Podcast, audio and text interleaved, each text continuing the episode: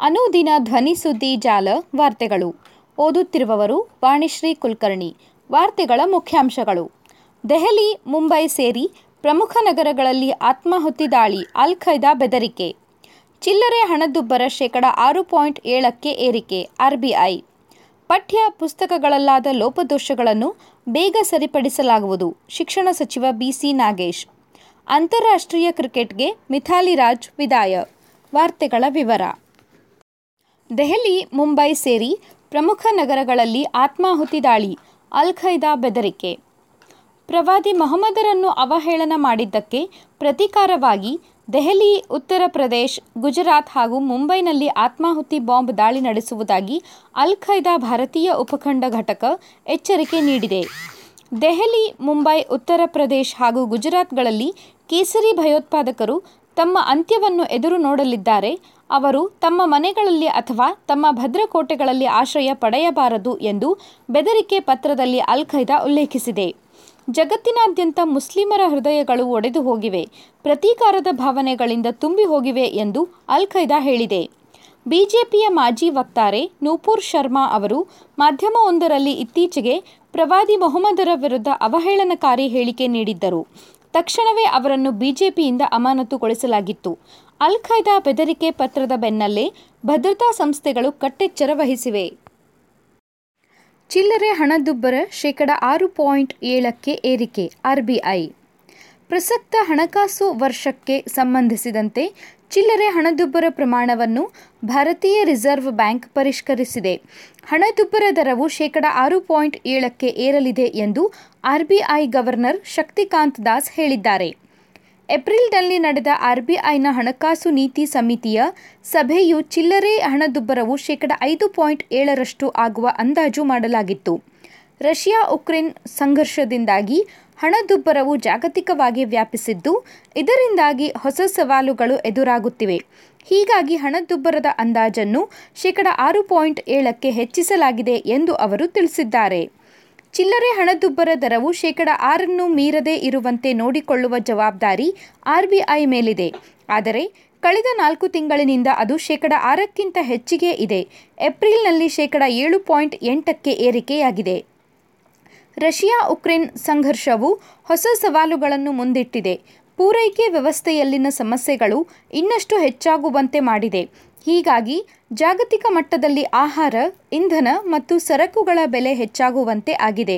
ಎರಡು ಸಾವಿರದ ಇಪ್ಪತ್ತೆರಡರಲ್ಲಿ ಮುಂಗಾರು ವಾಡಿಕೆಯಂತೆ ಇರುವ ಹಾಗೂ ಭಾರತವು ಖರೀದಿಸುವ ಕಚ್ಚಾ ತೈಲದ ಸರಾಸರಿ ಬೆಲೆಯು ಬ್ಯಾರೆಲ್ಗೆ ನೂರ ಐದು ಡಾಲರ್ ಇರುವ ಅಂದಾಜನ್ನು ಇಟ್ಟುಕೊಂಡು ಚಿಲ್ಲರೆ ಹಣದುಬ್ಬರವು ಶೇಕಡ ಆರು ಪಾಯಿಂಟ್ ಏಳರಷ್ಟು ಇರುವ ಅಂದಾಜು ಮಾಡಲಾಗಿದೆ ಎಂದು ಗವರ್ನರ್ ಹೇಳಿದ್ದಾರೆ. ಪಠ್ಯ ಪುಸ್ತಕಗಳಲ್ಲಾದ ಲೋಪದೋಷಗಳನ್ನು ಬೇಗ ಸರಿಪಡಿಸಲಾಗುವುದು. ಶಿಕ್ಷಣ ಸಚಿವ ಬಿಸಿ ನಾಗೇಶ್. ಪಠ್ಯ ಪುಸ್ತಕದಲ್ಲಾಗಿರುವ ಲೋಪದೋಷಗಳನ್ನು ಆದಷ್ಟು ಬೇಗ ಸರಿಪಡಿಸಲಾಗುವುದು. ಅದರಲ್ಲಾದ ತಪ್ಪುಗಳನ್ನು ನಾವು ಒಪ್ಪಿಕೊಳ್ಳುತ್ತೇವೆ ಎಂದು ಶಿಕ್ಷಣ ಸಚಿವ ಬಿಸಿ ನಾಗೇಶ್ ಹೇಳಿದರು. ಬುಧವಾರ ಧಾರವಾಡದಲ್ಲಿ ಸುದ್ದಿಗೋಷ್ಠಿಯಲ್ಲಿ ಮಾತನಾಡಿದ ಅವರು ಪಠ್ಯ ಪುಸ್ತಕ ಪರಿಷ್ಕರಣೆ ಮಾಡುವಾಗ ದೊಡ್ಡ ತಪ್ಪು ಮಾಡಬಾರದು. ಇಂಥದ್ದೊಂದು ಜವಾಬ್ದಾರಿ ಸಿಕ್ಕಾಗ ಜಾಗರೂಕರಾಗಿರಬೇಕು. ಈ ರೀತಿಯ ತಪ್ಪು ಆಗಿರುವುದನ್ನು ಗಮನಿಸಿ ಅದರ ಮರುಪರಿಷ್ಕರಣೆಗೆ ನಾವು ಮುಂದಾಗಿದ್ದೇವೆ ಎಂದರು. ಬಸವಣ್ಣನ ಪಠ್ಯದಲ್ಲಿ ಹಲವಾರು ಹೊಸ ವಿಚಾರಗಳನ್ನು ಅಳವಡಿಸಲಾಗಿದೆ. ಈ ರೀತಿಯ ಲೋಪಗಳು ಆದಾಗ ಯಾರೇ ಅದನ್ನು ಕಂಡುಹಿಡಿದರೆ ಅದನ್ನು ಸರಿಪಡಿಸುತ್ತೇವೆ. ನಾವು ತಪ್ಪನ್ನು ಮುಚ್ಚಿಡುವುದಿಲ್ಲ. ಸದ್ಯ ನಡೆಯುತ್ತಿರುವ ವಾದ ವಿವಾದಗಳು ಮಕ್ಕಳ ಮೇಲೆ ಪರಿಣಾಮ ಬೀರುವುದು ಬೇಡ.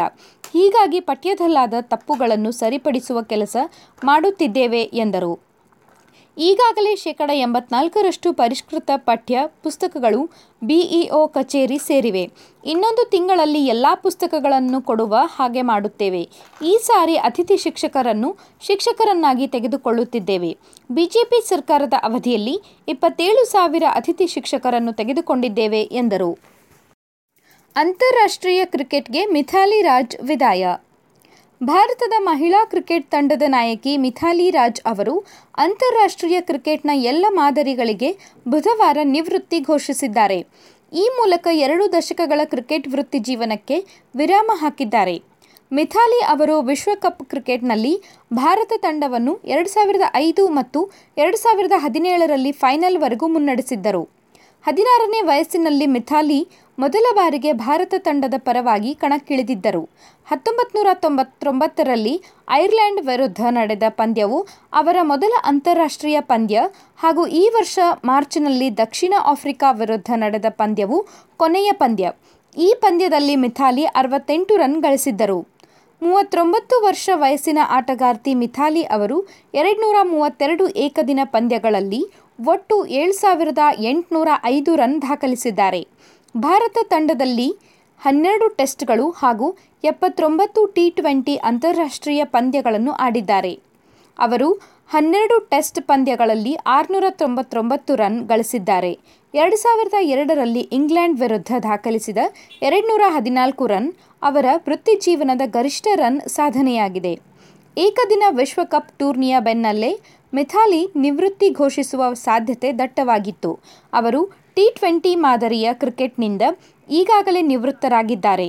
ಈಗ ಜೀವನದ ಎರಡನೇ ಇನ್ನಿಂಗ್ಸ್ ಆರಂಭಕ್ಕೆ ಶುಭ ಹಾರೈಕೆಗಳನ್ನು ಕೋರಿದ್ದಾರೆ. ಆತ್ಮೀಯ ಕೇಳುಗರೆ, ನಮ್ಮನ್ನು ಮರೆಯದೆ ಸಾಮಾಜಿಕ ತಾಣಗಳಲ್ಲಿ ಗುರುತಿಸಿಕೊಳ್ಳಿರಿ.